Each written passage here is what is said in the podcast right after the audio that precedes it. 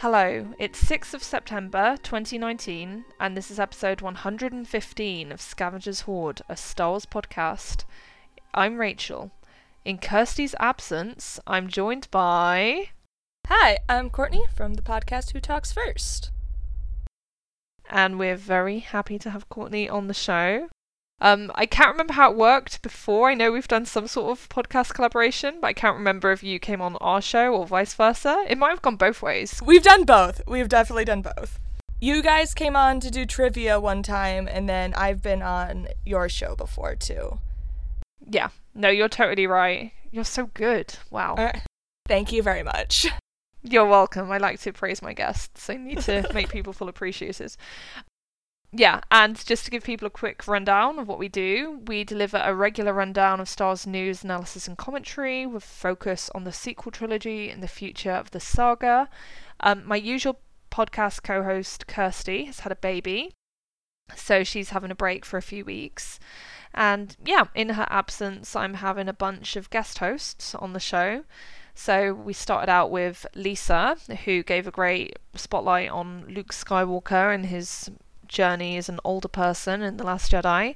And then just a few days ago, actually, I published an episode with Melissa, who joined us to talk about Thrawn. So if either of those topics appeal to you, do go back and check them out. But yeah, that's enough about the past.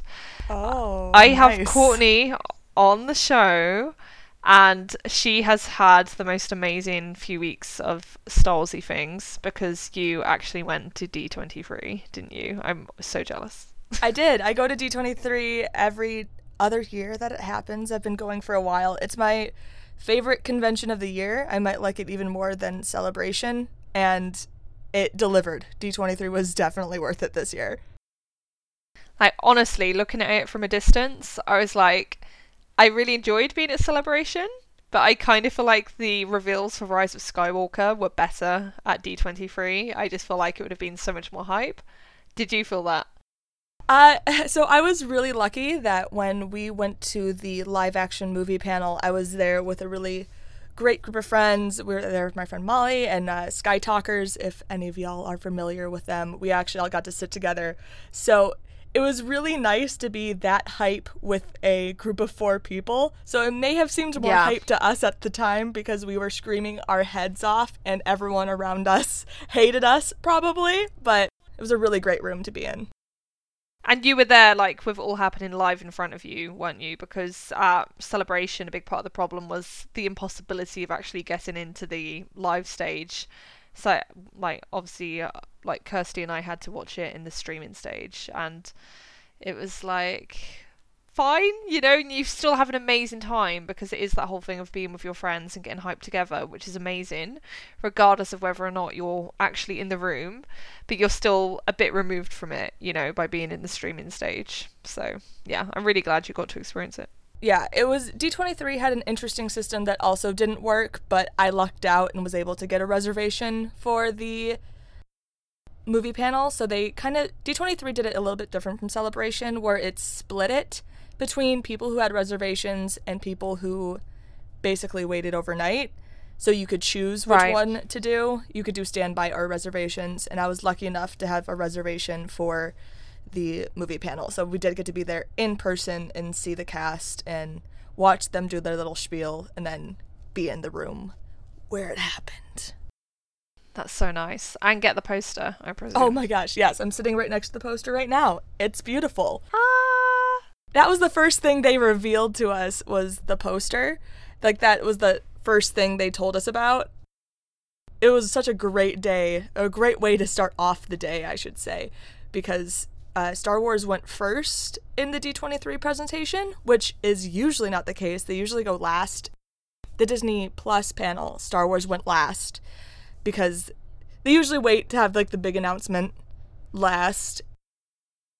That's where they announced Obi-Wan Kenobi was the very last thing they said at the Disney Plus panel. And so we were sitting in the D23 panel for the movie panel, and we're kind of expecting Star Wars to be last or close to last again, but they were very first, and the first thing they show us is that poster and tell us that we're all getting one, and it's huge. It's way bigger than any of the other posters we've gotten at those panels, and it's beautiful. It was a great way to start off the panel. That's so cool. I'm really happy for you. Obviously, I prefer The Last Jedi poster because there's just something about that composition that is just so breathtaking. Mm-hmm. But the Rise of Skywalker one, it's definitely like just next to that. You know, I love the colours. I love how freaking like dramatic and extra it is, and like the red and the blue, and yeah, it's just fabulous. Yeah. I feel the exact same way. Yeah, and my buddy Palpatine. Oh yeah, can't go wrong with Palpatine, in my opinion. He just looks so happy to be there. He's finally part of the party. Yeah, I've got an evil plan. Gonna enact it through these guys. It's gonna be totes fun and amazing. So, yeah, I'm really happy for him too. So all I want in this life is for Palpatine to succeed. No, I don't. Just to be clear. What a way to end the sequel trilogy with Palpatine's victory. Yeah, it's called Rise of Skywalker, but it's actually just about Palpatine finally rising to victory after all these years. And then Palpatine assumes the Skywalker surname after he's been redeemed, and that's the note it ends on. All right, well, I think we solved it. That's the end of the podcast. All right, thanks for listening. Palpatine wins, takes on the Skywalker name. That's your theme. And he starts a whole new order of Jedi called Skywalkers. Well, if you did notice on the poster, he is floating in the sky. So you could say he is skywalking. You could. Amazing. You heard it here first. I'll need to put hot spoilers in the title of this show. Yeah, make sure you have that siren blaring. Yes. Stop before it's too late. Okay, cool. Yeah, so on the note of D23, obviously the big Rise of Skywalker thing to come out of that was that little sizzle for the whole saga. I did a breakdown with Kirstie of that because, yeah, even though Kirstie's on break, who can resist coming back to talk about something like this? Oh, yeah, I'm sure. Yeah, not if you're a Star Wars podcaster, you can't. So, yeah, like, we won't run through it again in, like, full detail, but, yeah, do you just want to talk about your reaction to it a bit, Courtney, and, like, the main things that are like, oh my god, and stuff? I know there's a lot of oh my god, but, yeah, just go for it. There was a lot of oh my god. I mean, it was just such a wonderful room to be in, and I really like how they did the whole saga trailer, and that's something we were expecting for a while, that there was going to be more of a saga trailer than a actual trailer. Yeah. And I just remember screaming when... So they're going through all the kind of, like, introductory clips, like, theme clips of the saga in the beginning, all the stuff we've seen before, and getting unbelievably hyped when the finger touch scene was included in that. That was probably... Yeah, I was already riding a high off that poster, and just seeing that stuff like that was included. There was, like, a segment of just, like, hand touches. So it was, like, Rey grabbing onto Finn or helping Finn up, and then Han with his hand on Ben's face, and then the finger touch thing, and then Maz. And so that was just, like, a nice little segment to have in there. It was a really high energy, like, great room to be in, and I mean just nothing tops that final shot, man. Yeah. Like, what hype? I mean, I don't know what discussion they're trying to get started. I'm not sure if if this is just a giant red herring, who knows, but I'm really excited about it. Yeah. No, it's amazing, isn't it? It's just such a striking image. So I think it's the last thing any of us were expecting as well. Because obviously in the images we've seen of Rey in this movie so far, she's been in that whiter than white outfit. You know, like, so there was obviously that grey outfit in The Last Jedi, which led to people thinking, oh, she's toying a bit more of the dark side. But it really did seem like that had been totally rejected, and she's gone completely the other way into being this being of very pure light. And, yeah, to show her in this fashion with, like, the badass Sith robes and the lightsaber and that spooky zoned out expression, like, I think it's probably a dream or a vision. I don't think for a moment that Rey is actually turned into the dark side. I think the most real thing it could be is some sort of possession by Palpatine, but I am leaning towards Vision for now. But that kind of doesn't bother me, because I think even if it's a vision, it's still trying to tell us something. It won't be that it's a movie where Rey is all sunshine and rainbows the whole thing, and there's just like a random moment where there's a dream of her going dark and it has no ramifications on the rest of the movie or the rest of Rey's characterization. It's going to be telling us something, like it's a warning, or it's, look, you're going in this direction, Rey, you need to be careful, that sort of thing, you know? I agree. I also think it is also probably a vision of sorts, and I like that it can potentially be used as a moment of empathy for Rey. I hope it's a vision for Rey.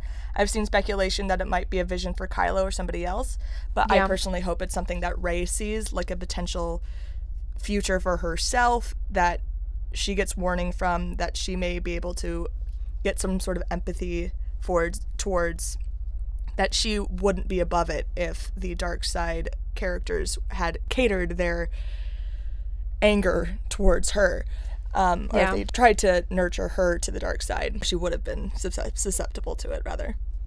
Yeah, no, it's like when you look at the outfit she's wearing, it's very much a feminine version of what Kylo is wearing, like complete with that big wide belt and the type of fabric and stuff. So I definitely think they're going for the idea of a dark mirror of that sort of thing. I love that we're finally getting to see Rey in something more feminine. I kind of like that aspect a lot. And yes. I'm glad we get to see her in another outfit that isn't just a color swap of her first outfit. So I know. I'm sad that this outfit's probably only going to be in the film a short amount of time, but I'm also hoping that means we're going to get like a final movie outfit, because if she's starting off the movie in this like bright white color, she sees this dark color.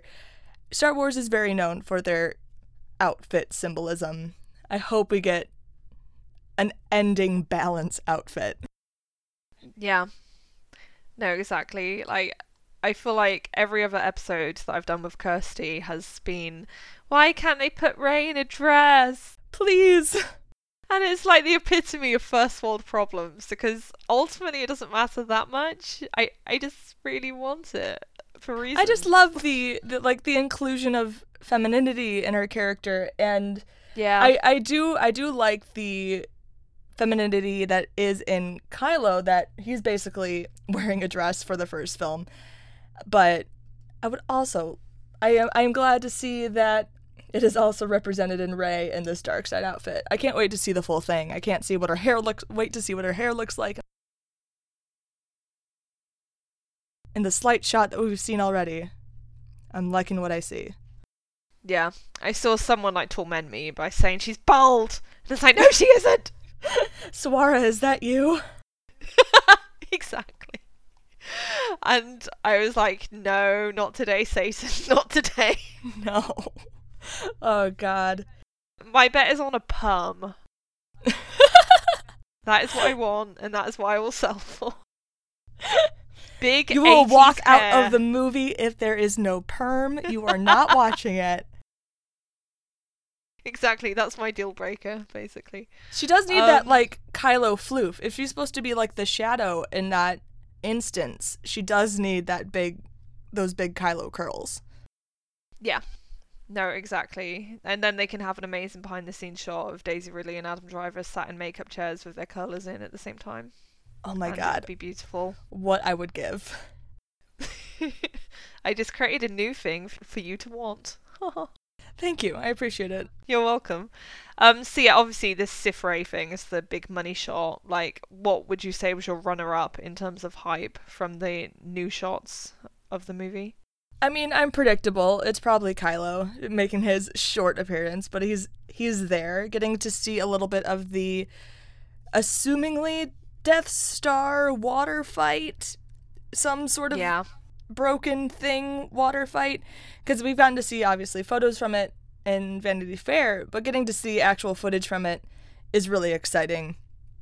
And I think that's probably a scene we'll be seeing more of in trailers, probably, just because they are using that as such a promotional point. I'm not sure if you remember, there was the one Rise of Skywalker enamel pin that from Box Lunch that leaked a while ago, and it's of Rey and Kylo fighting on the waterscape. Yeah. I think this is going to be a big promo scene, which means it happens fairly early in the movie, I'm assuming. Yeah. It's definitely not the climactic battle, let's put it that way. Yeah, and in that pin, he has his helmet on, right? Yeah. Yeah, which is interesting, because I still want to, like, cling to the idea that the helmet comes off during this fight, and that it's significant, and it means things. I'm still on the pessimistic side of the only reason the helmet's back is for merchandising, and that's it. Yeah. I would like to think that JJ will put more thought into it, so I do feel like the helmet is quite thoughtfully used in The Force Awakens. Mm-hmm. I feel like there's not much lousy random helmet use in that movie. Like, he wears the helmet for much of that movie, you know, which obviously won't be the case in Tross. But, yeah, I feel like if he's going to be unmasked for most of the movie, then you need a reason for him to actually put it back on again. It's going to be... Yeah, like, they might do this and it would piss me off, but I'd get over it. But it would just annoy me if they just have him, like, randomly put it on for... Yeah, I just felt like it, you know. Yeah, I have a feeling he'll put it on for, like, when he's talking to, like, the First Order, when he's addressing them, and that's it. And, I mean, I don't know any of this. I just know how much they use Mask Kylo for marketing, because it's a great mask. I love the mask. I obviously prefer it when he has it off, but it's a very... nice design and works well for all of their boxes and stuff. And now that it's all glued together and it's red hot glue, they can sell another mask.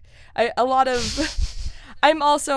worked in the animation industry for a very long time, and I am aware of how much big franchises like this are controlled by merchandising teams. So yeah, I might just be a little pessimistic just because of that. Like, I know how much in cartoons are specifically designed and written to sell toys, and like, and how much merchandise people will be able to come in and pitch ideas that they want, like, oh, we really want to make this character in a suit of armor, can you make that, can you put that in the show? And so we kind of have to put it in the show. I do think Star Wars makes enough money that it doesn't have to do that, but that's just always ingrained in my mind. Yeah, no, which is a very understandable way of perceiving things when you have that background. Mm-hmm. It is going to make you cynical. So if they were told by the manufacturers of the Star Wars toys, you really need to put the helmet in there, I hope they did give JJ an opportunity to do something a bit creative, but we'll find out. I do like the idea of peer pressure from the Knights of Ren. It's like, oh, dude, you can't be taken seriously about that dumb mask. You've got to put it back on. Ugh. I'm actually really surprised we haven't seen any of the Knights of Ren now that they're confirmed. So, like, we had the photos of them in Vanity Fair. I'm surprised there wasn't just, like, a small teaser of them in this sizzle reel. Yeah. No, that is true. Like... Really, you can tell a lot from what's omitted in these sorts of teasers. Because, yeah, there's no Zori either. Yeah. And we haven't seen anything of Richard E. Grant or, like, Donal Gleeson. And obviously, like, Richard E. Grant and Donal Gleeson, they're playing, like, First Order generals. So it's not going to be particularly like, oh my god, if they include a shot of them in the trailer, you know, it's not going to get people ultra hyped. No. I do feel like that the Knights of Ren would get people pretty hype, but that might be a trailer moment more than a sizzle reel moment. So yeah, I do feel like they're going to be included eventually, just because the Knights of Ren were in the TFA trailer, and that was all they have been in the movie so far.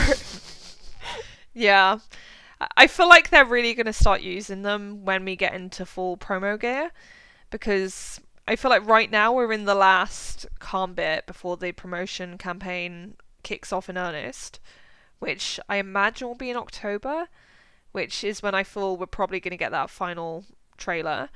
And yeah, then it's just going to be non-stop, and there's going to be TV spots everywhere. It wouldn't surprise me if they have a whole TV spot dedicated to the Knights of Ren, basically. Mm-hmm. I could totally see them doing that.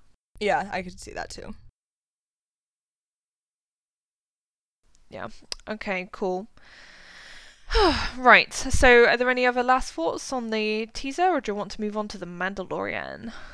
Just that the teaser was amazing. It was great seeing it in person. I'm really excited to see more clips in the future.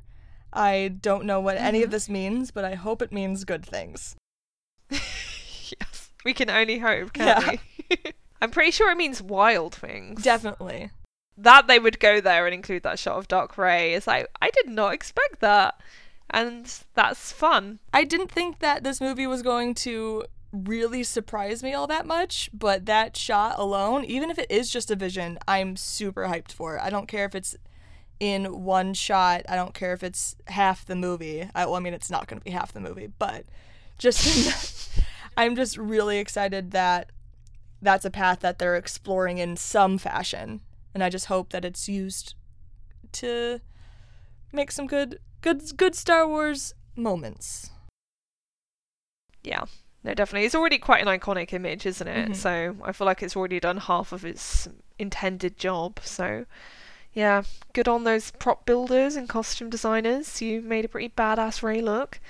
And you've certainly encouraged me to buy another toy, so well done. Yeah, exactly. I am here for that merchandising. I know I just went on this whole rant about how everything happens for merchandising reasons, but Dark Rey, I am here for it, and I will buy every dumb toy of it. Yeah, I'm your corporate slave, Disney. I will buy the things. I can be critical of it and a victim of it at the same time. Yeah, no, exactly. I think as long as you're aware of what you are, then it's all good. Exactly. It's the lack of awareness that's a problem. Mm-hmm. Okay, cool. So, the next story that we want to go on to is an Entertainment Weekly article about The Mandalorian.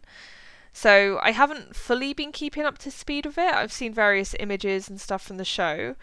But yeah, like the most interesting thing to come out of all the Entertainment Weekly coverage for me was an indication that there's going to be a link between the show and the origins of the First Order. So I will just read out this article. The Mandalorian is going to fill in some of the backstory of a big mystery in the current Star Wars trilogy. The upcoming Disney Plus series is set to explore some of the early origins of the First Order. The dictatorship commanded by Supreme Leader Snoke that rose up to succeed the fallen galactic empire that was defeated in Return of the Jedi. This doesn't turn into a good guy universe because you blew up 2 Death Stars, Mandalorian director Dave Filoni quipped. That's not much of a quip, but okay. You get that the rebels won and that they're trying to establish a republic, but there's no way that could have set in for everybody all at once. You have in a Western where you're out on the frontier and there might be Washington and they might have some marshals, but sometimes good luck finding one.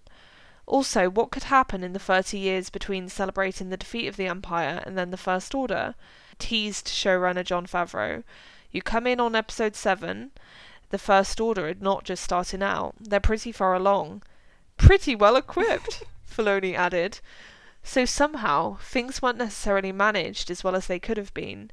If the galaxy ended up in hot water again, like that, Favreau said dryly. And then finally, in The Mandalorian, Giancarlo Esposito, Breaking Bad, plays Moff Gideon, a former Imperial governor now set adrift in the wake of the Emperor's downfall. So one possibility could be that Gideon seeks to reunite the scattered, broken factions. But that's just our speculation. So, yeah, besides appreciating the bad grammar at play here and the questionable choices of qualifiers for what people are saying, what do you make of this indication that we're going to get more on the origins of the First Order, Courtney? I will say this is probably the biggest piece of information that has made me the most excited about The Mandalorian. I will be completely transparent and say that I've not followed anything about The Mandalorian whatsoever. I didn't see anything at Celebration. The first thing I saw for Mandalorian, besides the images that were just going around on Twitter, was D23. It was the trailer that they showed at D23. Other than that, I had not seen anything. And because I'm not sure, did they ever release the trailer that was played at Celebration or no? No, they didn't. And they also showed a clip, which still hasn't been released. I did watch them, but in such terrible quality that I was like, this is doing nothing for me. I just need to stop. Yeah. So I am a sequel trilogy fan at heart, so seeing that this ties into the origins of the First Order, and there's a lot of characters involved with the origins of the First Order that from novels that I quite like Ray Sloan, so it kind of gives me hope that maybe a character like that will make a cameo. That'd be really exciting. But either way, we're going to get some more sequel trilogy information from that, and I'm a fan of it. Yeah, no, I like it too, and I'm basically in the same boat where I feel bad, so not very good at concealing it, but I'm not that hyped for The Mandalorian yet. I did like the trailer they put out at D23, but really it's a visuals trailer, you know, and it looks amazing, it looks stunning, you can't fault it on that front, but I always expected it to look great, you know. What I need to be won over on is, are there interesting characters? Is there an engaging story? And I'm still not getting that so far. I feel like they're being very reluctant to give us anything about the characters or why we should care. And yeah, that's frustrating for me. So yeah, this is at least something tangible that I can cling on to, because yeah, we're both obviously very invested in the sequel trilogy. And yeah, I would like to know more about the origins of the First Order as an organization, because yeah, Filoni and Favreau, they make good points about the First Order's already very far along by the time Force Awakens comes around, and it'd be great to get some building blocks for that, basically. Yeah, I completely agree. And I was also thinking we could get a cameo from, I don't know, like a 10-year-old Hux. You know, they could just like have a random kiddie episode where they just follow Hux around. I would love that. I mean, even just a cameo from Brendel. That's his dad's name, right? Yes. Even like a cameo from him, that would be really great, like a great way to subtly tie in the films with The Mandalorian. And I know they probably want to keep things separate, but I think just little things here and there would be fun for the audience. And yeah, again, I'm just not super into the Mandalorian stuff personally. I am more attached to the spiritual side of Star Wars, so like the Force stuff. But I'm definitely going to give Mandalorian a chance. I bought my Disney Plus pass at D23 this year, so I'm definitely going to be watching it. Yeah, it was a 3-year commitment, but you paid 2 years, get a year free, essentially. I know I'm going to have it for that long, so went ahead and did it. Yeah, it means you don't need to worry about getting the Obi-Wan series, basically. You're done, you've already paid for it, so you're all good. It took the wind out of my sails for Mandalorian, is that right after they did their whole Mandalorian bit, they announced Obi-Wan, and that's the series I've been waiting for 10,000 years. So now I was like, all right, Mandalorian looks pretty cool. And then they bring Ewan McGregor out on stage, and then I forgot who the Mandalorian was. So they're just gone from my brain. It's just Obi-Wan. Yeah, so to basically not remember that trailer. It's like, oh yeah, that's I remember that there was a really cool shot with like stormtrooper helmets on spikes, but that's all I remember. Yeah, I remember there's a shot of a guy on a speeder bike at night with like the flashlights flashing, and that's all I remember. So between us, we can remember 2 shots. So we're good job, us. And there's a Twilight Girl. Oh my god, I don't remember any of that.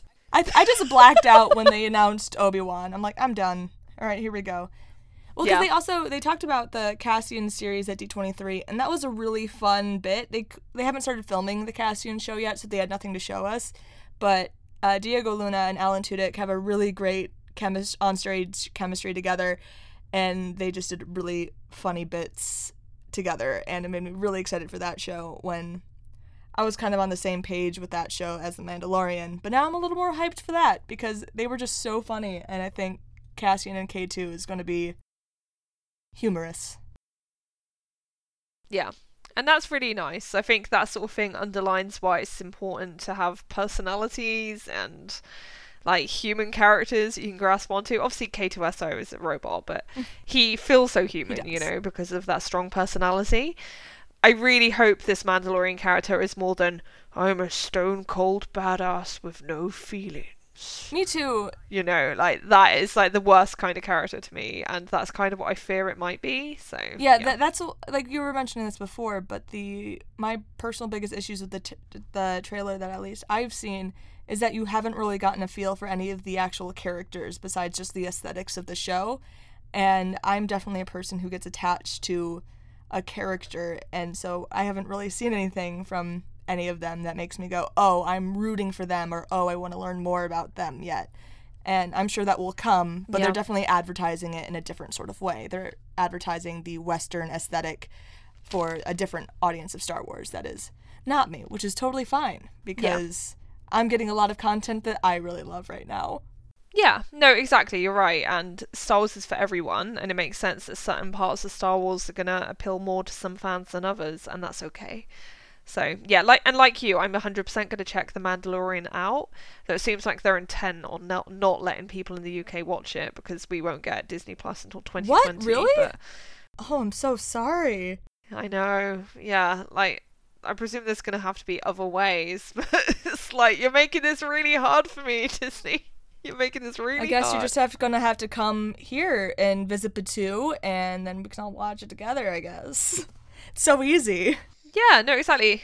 I'll just have to do a weekly commute between the UK and the US, essentially, and also fit in podcasting around it. It's fine. That'll be interesting. Yeah, no, we'll make it work. Okay, cool. So let's move on to the next thing that we have, which is about the Star Wars Age of Resistance comics, because we have a preview of the Supreme Leader Snoke issue. Would you like to quickly run down what is shown in these preview pages, Courtney? Oh, absolutely. I am loving that as of right now, basically all of the Age of Resistance comics that are meant for the First Order side of things have just been excuses to, like... tell more Ben Solo stories, except for Phasma. I read the Phasma one. There was definitely no Kylo in it, and it was fine. It's not one of the like better issues, but it's fine, and it's very consistent with the Phasma novel by Delilah S. Dawson, which I liked. You can really tell it's the same character, but yeah, it's not part of this Ben Solo trilogy that they otherwise have going on with these comics, because you're 100% right. Yeah, the Kylo trilogy that they're masking under Hux and Snoke, and then Kylo. So, yeah, in this preview that we saw from the Snoke comic, it looks like Snoke and Kylo are on their way to Dagobah, and Snoke is putting Kylo through a bit of a test of his dark side loyalty, and he's going through a similar thing that Luke went through when he went to Dagobah, and basically when he went into this cave and saw what he feared most. And in Luke's case, it was himself as Vader. But in Kylo's case, it is facing his uncle, which is heartbreaking and sad. And then you just have Snoke just being so horrible and manipulating this poor kid into giving into this anger and fear. And I just love, like, the line, there's something that's later on near the end that's just, like, strike against the light that's within you, and that's Luke. And so that's really just bringing home the point that his family is, like, this what's bringing him back to the light. And, oh, it's going to break my heart, but I just love all this Ben Solo content that's happening right now. Yeah. No, we're being super well-fed. It's like going to a great buffet. Yeah, and I really love these pages. They make me really excited to pick this issue up. Because, yeah, it reminds me of when we first saw the cover art for this issue with Snoke. And there was the tree, obviously, and I remember lots of thinking and speculating with Kirstie about, oh, what does the tree mean? What does the tree mean? I don't think it ever crossed our minds it could be the Dagobah tree, but that's so perfect and awesome, and yeah, I love it. And there's also lots of things I love on a visual level as well. Just the sight of Snoke in that ludicrous gold robe in this, like, swamp, it's just wonderful. I love that he just wears it always. That is just his... No matter where he is, he wears it. And I love that one, there's like one panel of Ben that he just looks so small and so skinny, and I love it. Like, because he is supposed to be a bit younger here, and I just really warms my heart. Oh, this poor dark side boy. Yeah, no, he looks like he's about 16. Yeah. Oh, baby. Ooh. But I like that they're driving home the point that seeing Luke again was something he was terrified of, because I think that was something that was in The Last Jedi, but a lot of people missed, and I like that they're bringing this back around, is that yeah, Kylo's not Luke's biggest fan, but he's also terrified of him. And, I mean, Luke is unbelievably powerful. And to know that that's your uncle, and at one point, in your mind, he tried to kill you in your sleep. And, I mean, not even in your mind, he thought about it. He didn't... Either way, that's a discussion for a podcast 2 years ago. But it's nice that they're still touching on stuff like that and the relationship that Kylo and Luke had. It's heartbreaking, but it's interesting. Yeah, and I also find it really interesting how they characterize Luke, even though it was obviously just this vision/test for Kylo. Because of the way in which it's framed, they could have easily made Luke this, like, demonic figure who hated Kylo, you know, in this context, because that could have arguably been how Kylo perceived him. But instead, they have him very much being as Luke would be, saying, I don't want to fight you. And yeah, because I think that's part of Kylo's fear of him. It's that he fears this, like, passiveness almost that Luke possesses, and he, like, hates that weakness. And it's all about that idea of projecting again, because Luke, he isn't just this external thing. As Snoke says, he embodies that light that's within Ben himself. So yeah, there's lots of layering going on, basically. Yeah, it's really very cool. Excited about this one. Yeah. I do, however, like that the style of the drawing for the panels where Luke and Kylo are there at the same time, they make Luke look younger than Kylo. Because, yeah, funky comic book art is just like, guys, come on, he's like, what, 24? It's like, you can do better. And, like, admittedly, that's the reason why I don't get a lot of the Star Wars comics, as I am not always a huge fan of comic book art. And it's just a specific style. I really like the art that's in the Star Wars Adventure comics that are a little more stylized and cartoony, but yeah. It is a little funny sometimes. It creates some lolzy panels, which is nice, especially in the movie comic book adaptations. Although those things are just really bad. Yeah, they're not very good. Okay, cool. And then let's round off the news with a discussion of another Age of Resistance thing, which is the General Hux comic book issue. Did you read this one? I haven't, Courtney? Actually. I get all the comics held for me when they come out, but I only go, like, once every month or so. So I have not read this one yet, but please paint me a word picture. I've seen the previews. There is some stuff that you might not know that might, like, spoil the dramatic impact, so I'll just talk about it in very general terms. So, yeah, I really like this comic book issue. I think it's definitely one of the better done ones. I feel like the art is really good as well, and it's really consistent, because sometimes you find that with these comic books, the art can be really variable, and you'll have some panels where they actually look like the character, and you're like, oh, that's great, and then there's other panels where they look really weird and funky, and there's not that much of that in this issue. And yeah, it's just a really interesting characterization of Hux. It doesn't communicate that much that we didn't know already, like you would have seen in the preview, Courtney, that there's obviously the whole thing, oh, your mother was a kitchen woman, which feels like it should be on some sort of Hux bingo card now. So it comes up every time he appears. It really does. It's like, stop driving home that he's illegitimate, you're so mean.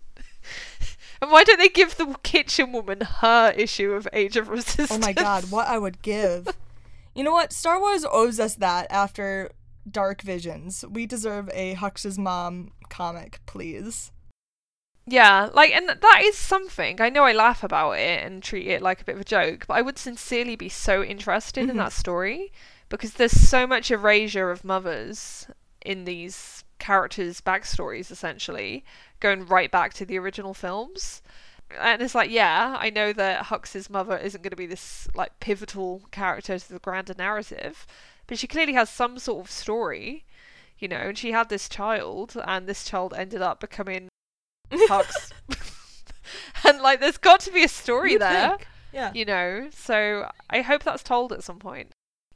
Yeah, so based on what you saw about this comic from, like, the previews and from Twitter, etc., like, what are your impressions so far, Courtney? Ben Solo Uwu is my main... my main thought.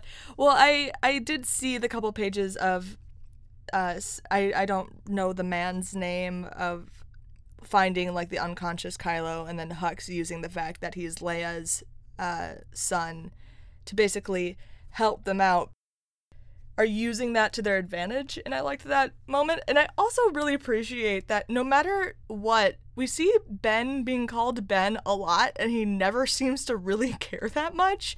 Do we have an instance of him being called Ben and him being, like, really angry about it? Because every time someone calls him Ben, he's like, yep. He's like, it's better than me called Kylo Ren. That name's awful. I'm sorry that that was picked for me, or I picked it. Just call me Ben, please. I think you could arguably say that when Han shouts Ben in The Force Awakens, he's, like, stoically pissed off. But he really doesn't let that come through that much. You could easily interpret that as him being cool with it. There's never a visceral, angry reaction to it. It's just always him being like, all right. Cool. Yeah. He hasn't rejected it as much as you might expect him to, basically. I won't go too much into it, but it's, like, very intriguing as well to see how Kylo is used in the narrative, because he doesn't really do much, because obviously it's Hux's story, so he basically becomes this prop/tool that Hux uses in his own machinations, and it's quite interesting to see. So it's like, wow, Kylo is just being completely used in this situation. And, yeah. I'm really excited to go pick this one up. All of them. I'll probably go once the Snoke one is out. So my comic book shop is a bit far. So I will probably go once those are out and read them all. Because I did get the Finn and Phasma ones, but I have not read them. I am more of a collector than I am a comic reader. Because I am a fan of good artwork, and I believe Phil Noto is doing the cover art for most of these, and I think he's a fantastic artist. No, Phil Noto's art is really beautiful. He's very talented. And I cannot wait for the Snoke issue to come out, and then eventually the Kylo issue. So I feel like they're really building, like, as the issues go on, and we're getting more and more substantial stuff about Kylo in each one. Because, like I mentioned, he's a bit passive, and he's just being used by Hux for part of his plan, basically, in the Hux issue. But then it seems like in the Snoke comic, we're actually going to get Kylo literally fighting his inner demons and stuff. So, yeah, I'm very intrigued to see where they go with it. So then the main thing we're going to spotlight in this episode is the new novel Crash of Fate. And to give people a frame of reference for this book, I was wondering, could you read out the synopsis that I've included here, Courtney? Izzy and Jules were childhood best friends, climbing the spires, inventing silly games, and dreaming of adventures they would one day share. Then Izzy's family left abruptly without a chance to say goodbye. Izzy's life became one of constant motion from one world to the next until her parents were killed and she became a low-level smuggler to make ends meet. Jules remained on Batuu, eventually becoming a farmer like his father, but always yearning for something more. Now, 13 years after she left, Izzy has returned to Batuu. She's been hired to deliver a mysterious parcel, and she wants to finish the job and get it done. But upon arrival at Blackspire Outpost, she runs smack into the one person who still means something to her after all this time, Jules, and the attraction between them is instant and overwhelming. Yet, despite Jules seeming to be everything she's ever needed, Izzy hesitates. How can she drag such a good-hearted man into a perilous life she's chosen? Jules has been unsure what his future holds, and now all he knows for certain is that he wants to be with Izzy. How can he convince her to take a chance on someone who's never left the safety of his homeworld? When Izzy's job goes wrong, the two childhood friends find themselves on the run, and all their secrets will be revealed as they fight to stay alive. I did it! Thank you!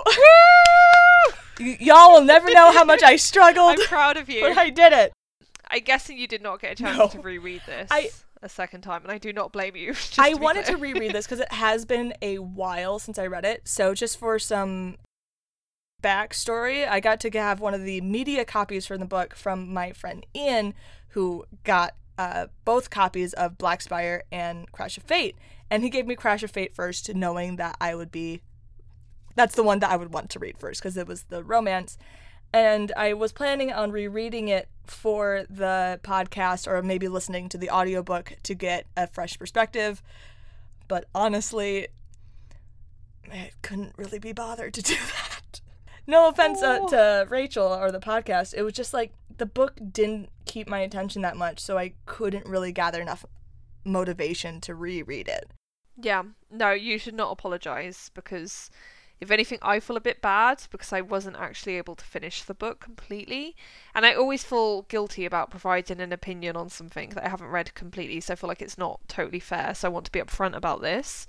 And I will only talk about the bits I actually read, you know. But yeah, I read about 2/3 of it, and then I basically skimmed the rest. And like, I hate to be negative about things, especially Star Wars, because despite like me ragging on The Mandalorian and saying, oh, I'm not that interested, like, I do love Star Wars and I want to be enthusiastic and excited about it, you know, so it's never a nice feeling to have to be negative, but it just really didn't work for me. And I was probably placing too many expectations on it, because I think in my head I was thinking, wow, this could be the next Lost Stars, you know, because in many ways that book's quite similar to this one. So they're both quite standalone stories that are YA romances, and they rely on that new story and those new characters to keep you engaged and to get your interest going. But while Lost Stars did that really well, I don't feel like this one came anywhere near that. What's your overall thoughts on this? Yeah, my overall thoughts is that it was very vanilla. I have a lot of like things on a list of things that I just like automatically don't love. I don't love that this story took place in 24 hours. I have a really hard time believing in love stories that happen in 24 hours. And I didn't get really attached to any of the characters. The love story itself was quite bland and fluffy, and I prefer something with a little more angst and drama. And as someone who's been to Galaxy's Edge, and I'm not sure if this felt this way to you at all, but it felt like a giant advertisement for Galaxy's Edge to a point where it really took me out of the book, because it kind of felt like the characters were looking at a fourth wall camera and just being like, you should try the Andorian fried tip-yip. The scene where they're in the restaurant, they're in Docking Bay 7, which is the restaurant in Galaxy's Edge, was the most cringeworthy for me. And I hate to use the word cringeworthy because these books, Black Spire and Crash of Fate, were both written to be companions to Galaxy's Edge, so clearly this stuff was going to happen, but it just felt, it was not done very seamlessly to me, because they always had to use like the full name of all the items, which you wouldn't be doing, so it just felt unnatural. And just at the end of the day, I came out of it being like, oh, well, this was an advertisement for Galaxy's Edge, and that's what it was supposed to be, and I was boo-boo the fool for thinking it was going to be something else. Yeah, I did get that vibe. I didn't get it as strongly as you did, because obviously I haven't been to Galaxy's Edge, so I'm sure there were countless references to shit you can eat in Galaxy's Edge or buy in Galaxy's Edge that flew over my head. But it did strike me that there were lots of gratuitous mentions of things like people browsing at the market and people eating these things and people drinking this beverage. And even though I couldn't be sure and I didn't have the inclination to go and confirm it, it just felt very cynical, and it wasn't interesting to read about at all. And I was like, why are you wasting pages on this? And obviously the reason, as you say, is because there's an advertisement for Galaxy's Edge. But yeah, it's just disappointing when you did really go into it wanting something a bit more, and just something with substance, really, you know, just anything to hold on to. Yeah, I completely agree. There were a few things that I learned about Galaxy's Edge in this book that were interesting. I didn't know about the wishing tree before, and that is something that I know about now. And so for those of you who don't know, there is a wishing tree in Galaxy's Edge, and basically the lore behind it is that you go tie a piece of fabric to it with a wish, and once that fabric falls off, your wish is supposed to come true. And that was something I did learn from Crash of Fate. So there were a couple things that I learned, but also there were just so... All right, I have to tell this like sort of side story. In the beginning of the novel, Izzy has an ex-boyfriend. Her boyfriend references that for her birthday, he was going to light up the sky with fireworks, that he was going to have this big fireworks display for her. And I'm like, oh my God, if they use this to explain the fireworks in Galaxy's Edge, I'm going to go nuts. And so the whole time I'm just at the very end of the book, I'm just waiting for Jules and Izzy to be watching fireworks over the Millennium Falcon, which is something you can do at Galaxy's Edge because that's where you see them at Disneyland. But I'm like, if they have to canonically explain the Disneyland fireworks, this is going to be too much for me. They did not do that, but I was expecting it the whole time. That would have been next level corporate synergy. It's just like, please, no. And there was just some like funny bits because obviously Galaxy's Edge is not as big as they want you to pretend it is. Like the Resistance area and the First Order area are just 100 yards apart rather than several miles because they would clearly not be that close. In the book, they have to explain that Jules and Izzy like get on a speeder to go from Doc Ondar's to Oga's Cantina, which is literally right down the stairs. So you like just imagine them getting on the speeder to walk down a set of stairs. It's just kind of funny. Yeah, like in a way, I'm glad I read it without having been there because I think it would have just broken it even more. Yeah, and that's probably the reason why I wanted to talk to somebody about it who hadn't read the book, because I wasn't sure if all of the like advertisement stuck out so much, and like because there was parts of the immersion that didn't bother me, like the Doc Ondar's thing didn't bother me so much, but it's mostly the kitchen scene where they're advertising all the food that they have, where they're really clearly telling you to try that fried Endorian Tipiap, and I mean it's very good if you haven't had it. The Endorian Tipiap's quite great, and all the drinks you can get at Oga's Cantina, and the blue milk. They advertise the good old blue milk stand.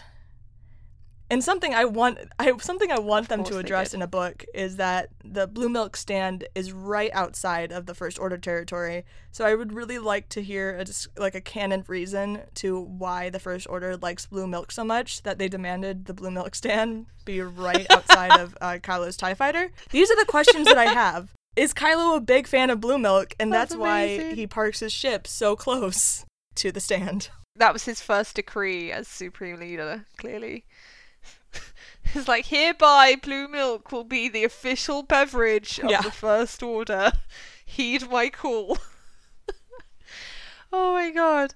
Yeah, so like I did get the vibe that was what they were doing a lot of the time, but yeah, it was less painful for me because I didn't recognise a lot of what they were referring to essentially. But yeah, just looking at it as a story, I just felt like the stakes were so incredibly low.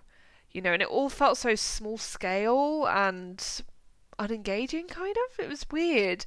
So I feel like, wow, if this is meant to be an advertisement, it's kind of making Batuu sound really boring. Yeah. That sounds horrible. And you'll have to talk a bit about what actually being at the park is like. Oh yeah, basically, like the whole book was just a tour of Batuu. And that's why I felt like the stakes were so low, because that wasn't the point of the book. The point of them was running around Batuu for a day. So you got to go basically run into where Hondo is doing his next smuggling run, because they're always looking for pilots, which I think is something they said in the book. What was it? Oh, something they said in the beginning of the book, which is very contradictory to the rest of it. But I loved it because it was such Disney cast member like promotion, is that they were saying that like the people who are from Batuu are so kind and you can always ask them questions and they'll always help you, which is just a reference to the people who work at Batuu.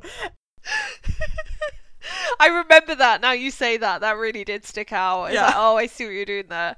Like, and sometimes when they were, like, describing, like, the huge throngs of people in the marketplace, I was like, wow, you're going to start describing their baseball caps. Oh, yeah, because I do want to say that there might have been things in my book that were not in the published version, because I did read a not fully edited copy, but there was something about talking about all the tourists who come to Batuu and how Izzy and Jules, like, watching them, I think that when they were kids, because they're always wearing such ridiculous outfits. And I'm like, oh, my God. They made Disneyland guests canon. Oh my god, that's amazing. I want to see like a Wikipedia page for literally every single random person who's been to Galaxy's Edge. Put me on it. And I love Galaxy's Edge so much. I live very close to Disneyland. So I've been quite a few times, but one of my favorite things, just to go off topic for a little bit, but is talking to the people of Batuu and them pretending like they don't know what certain things are because it wouldn't exist in Star Wars, except for it would, and they're just pretending like it doesn't. Like one time I was talking to somebody, I just said something like, oh, it's my favorite thing in the universe. And he just said, what's a universe? And I'm like, galaxies make up universes. You know what a universe is. And then he just looks at me and goes, good point, and just walks away.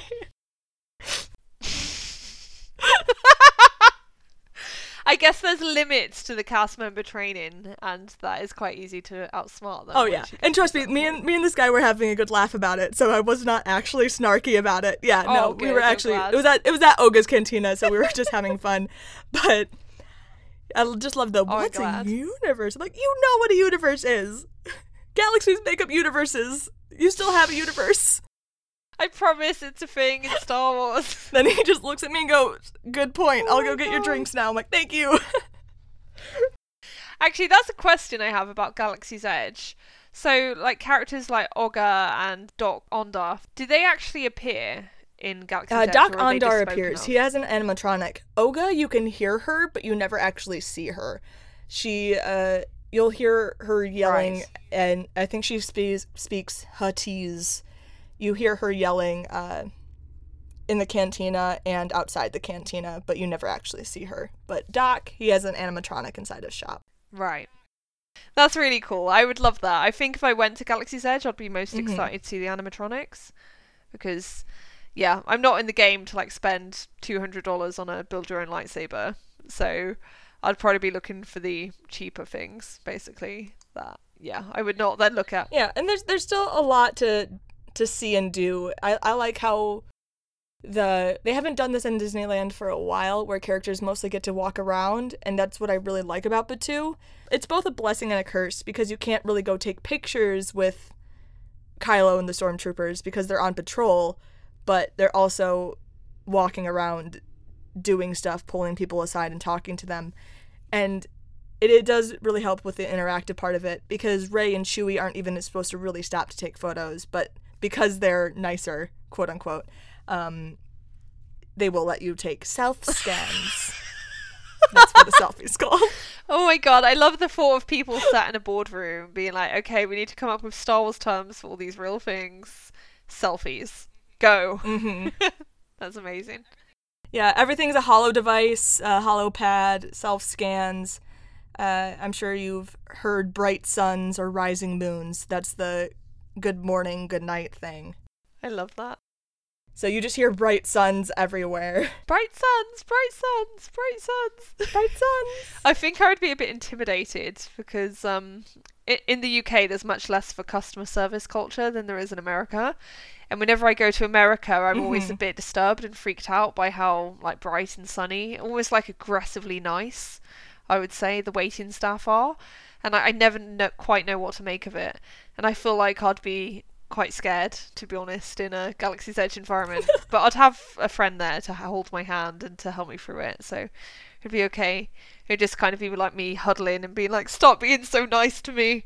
Please. It's frightening. You gotta find the mean ones. There's a couple, like, smugglers about. I do love a lot of people of Galaxy's Edge. Some of them take their, like, characters pretty seriously, and it's actually really fun. Well, on another Galaxy's Edge story, Kylo does a show every hour or so. So I went to go ask somebody, I'm like, what times does Kylo come out?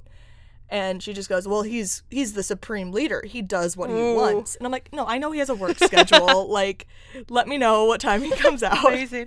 And she was like, we're really not supposed to tell you. And I'm like, okay. But she's like, but it's every hour, cough. Like, it's on the hour, every hour.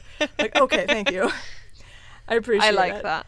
And also, he doesn't come out past 6 o'clock because he's afraid of the dark. That's canon. Aww. That's what somebody told me. So I love that. That's so cute.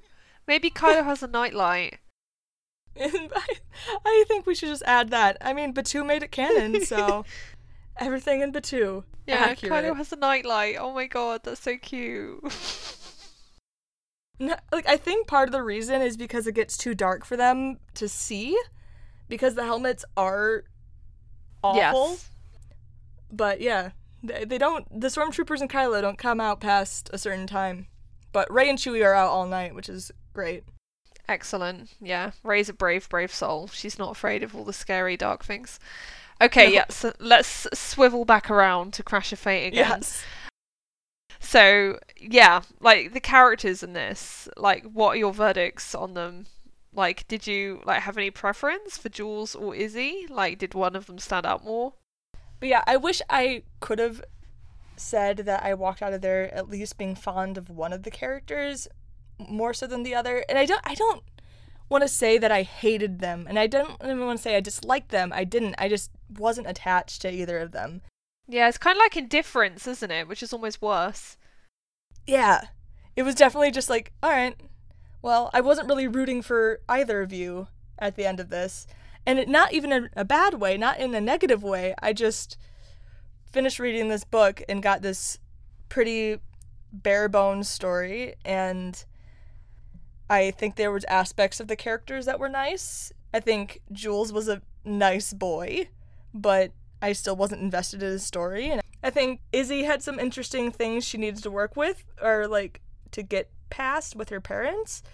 But I just didn't walk away loving any of these characters. And I know it's possible for me to read Star Wars books and become equally invested in them as I am the movie characters or the show characters, you know? I think Ransom Castrofo from Bloodline is a perfect example of that. Like, it's very possible for me to read new characters in this universe and like them. Sure. I just didn't connect to them as I wanted to, and I think part of it might have had to do with how hyped I was for this book and seeing that it was supposed to be this, like, angsty love story or this, like, star-crossed lovers thing. And I'm like, oh, by star-crossed, you just meant literally they got separated. There was literally stars between them. That's what you meant.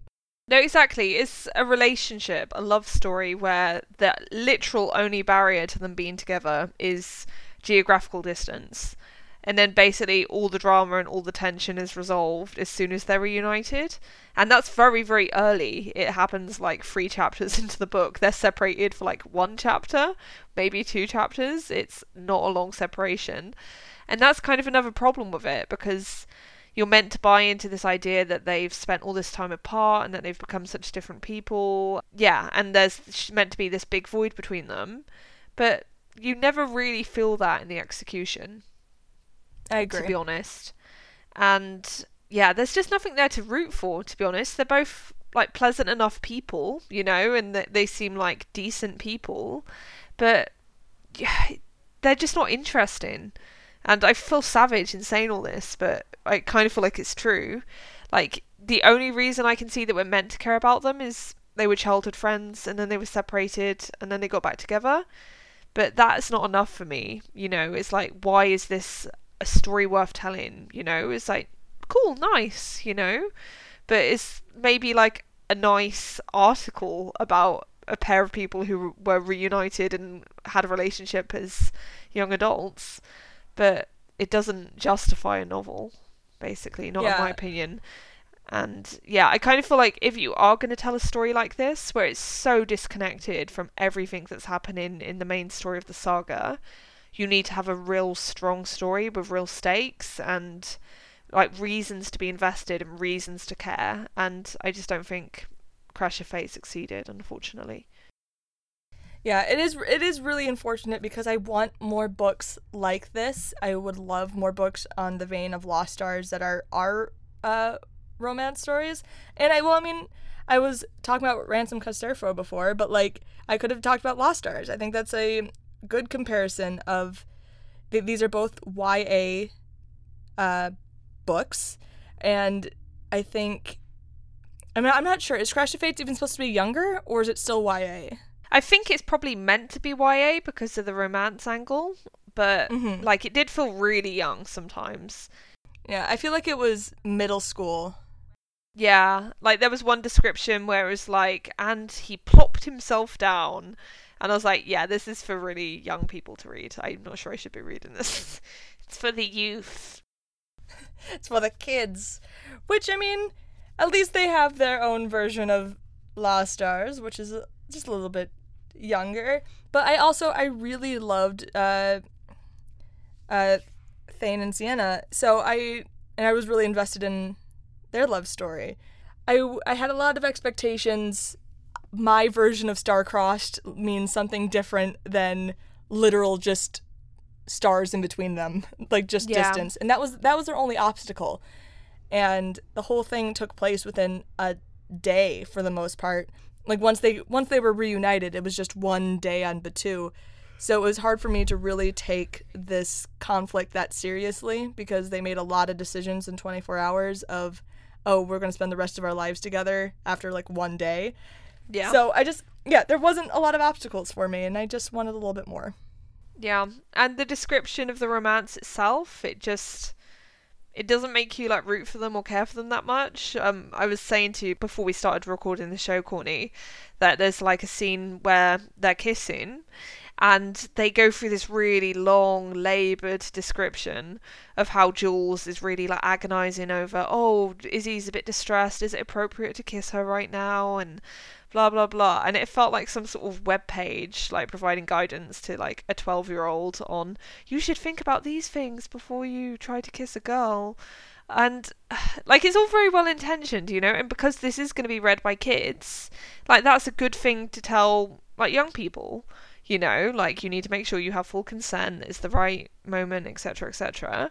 But, God, just as drama and as narrative, it's just a complete flop, basically. There's no, like, heat or tension or, yeah, anything. I'm totally with you here. I wish I had gotten the chance to reread it again, because I'm not just like... But again, at the same time, it really wasn't worth the read for me. Myths and Legends, which was a much better recent release. I think they came out on the same day, actually, or very close to it. And I enjoyed that much more than Crash of Fate. One part of me wants to support it just because I want more stories like this, but the other part of me was like, this was as bare-bones vanilla tour of Batuu romance as you could have gotten. And I've read good Star Wars romances. I've seen good Star Wars romances. I know it's possible, but this just wasn't it. Yeah, no, exactly. And like, I don't mean to be, like, ragging too much on the author, you know, like, this book's written by Zoraida Cordova, and like, it's kind of like an impossible thing, really, you know, because she was obviously given a brief to write a book that would very much fit around this theme park, you know, and as Courtney has said, to basically provide a tour of the theme park to people who can't go there in person. And I feel like within those restrictions, it is really hard to come up with a compelling narrative that still allows you to do all those things. So, yeah, like, I would be open to another Star Wars book by her, where she could hopefully have a bit more freedom to really tell a juicy story. But, yeah, I just feel like it was a really restrictive medium in which to tell that sort of story, essentially. Mm-hmm. Yeah, I feel like there was a better story to put in there. Yeah. No, you're probably right, and I'm very curious to read Black Spire by Delilah S. Dawson, because she's like a tried and tested Star Wars author for me, so I really like Phasma by her, which really surprised me of how good it was. And in some senses, that's a really similar thing, so it's another one of these Galaxy's Edge tie-ins. But from what I've heard, it sounds like it is much more of a standalone story as well, with stakes and more connective tissue to the bigger picture, which, yeah, sounds good. Yes, I totally agree. I have the book with me, I just haven't started it yet, so I've been seeing better reactions for it. And, yeah, I think there are a lot of interesting stories to be told in Batuu and Galaxy's Edge. And I think there's a lot of characters that have already been introduced. Like, I'm glad they went with Vi to have her in the park for a while. Yeah. And I think there's more stories to be told there. I just think there was better ways to go about it than in this particular one. I like we said, I think a lot of it was limited by the fact that it was made to be a tour of Batuu first and foremost. And then that's why I can't even really fault the author for it. I'd be curious to read something else of hers, because I was able to read the book quicker than I was Well, one, because it was written for younger audiences, and those books tend to read a bit quicker, but in some other Star Wars books, like the Thrawn series, those take me forever to get through. So I would be interested to see her other writing, just to be like, all right, what do you write like when you're not restricted by the, oh, you have to keep mentioning the fried Endorian and tip yip. You have to keep getting... yeah. Keep mentioning that. And all the stuff they sell in the pet store, you know? Yeah. No, exactly.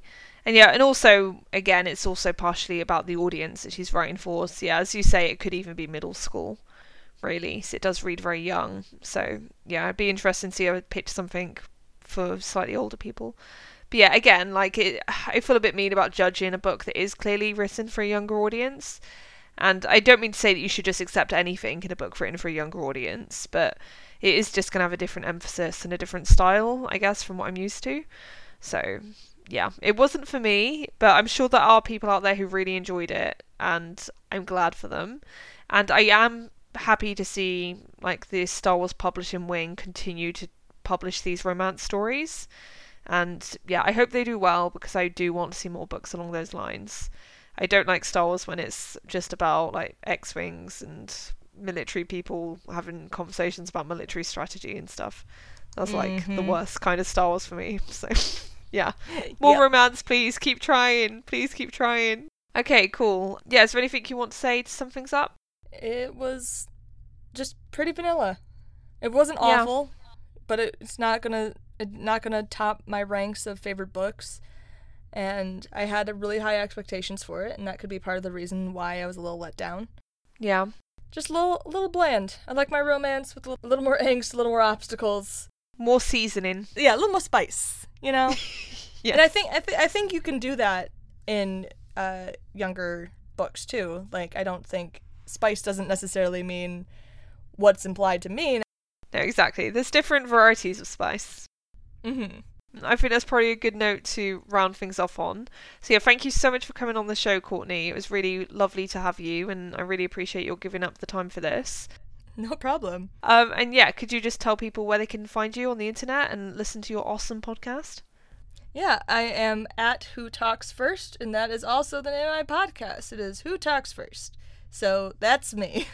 And you can find me on Twitter at Scavengers Horde, and on Tumblr at Star Wars Nonsense. Thank you so much for listening, and until next time, bye! Goodbye!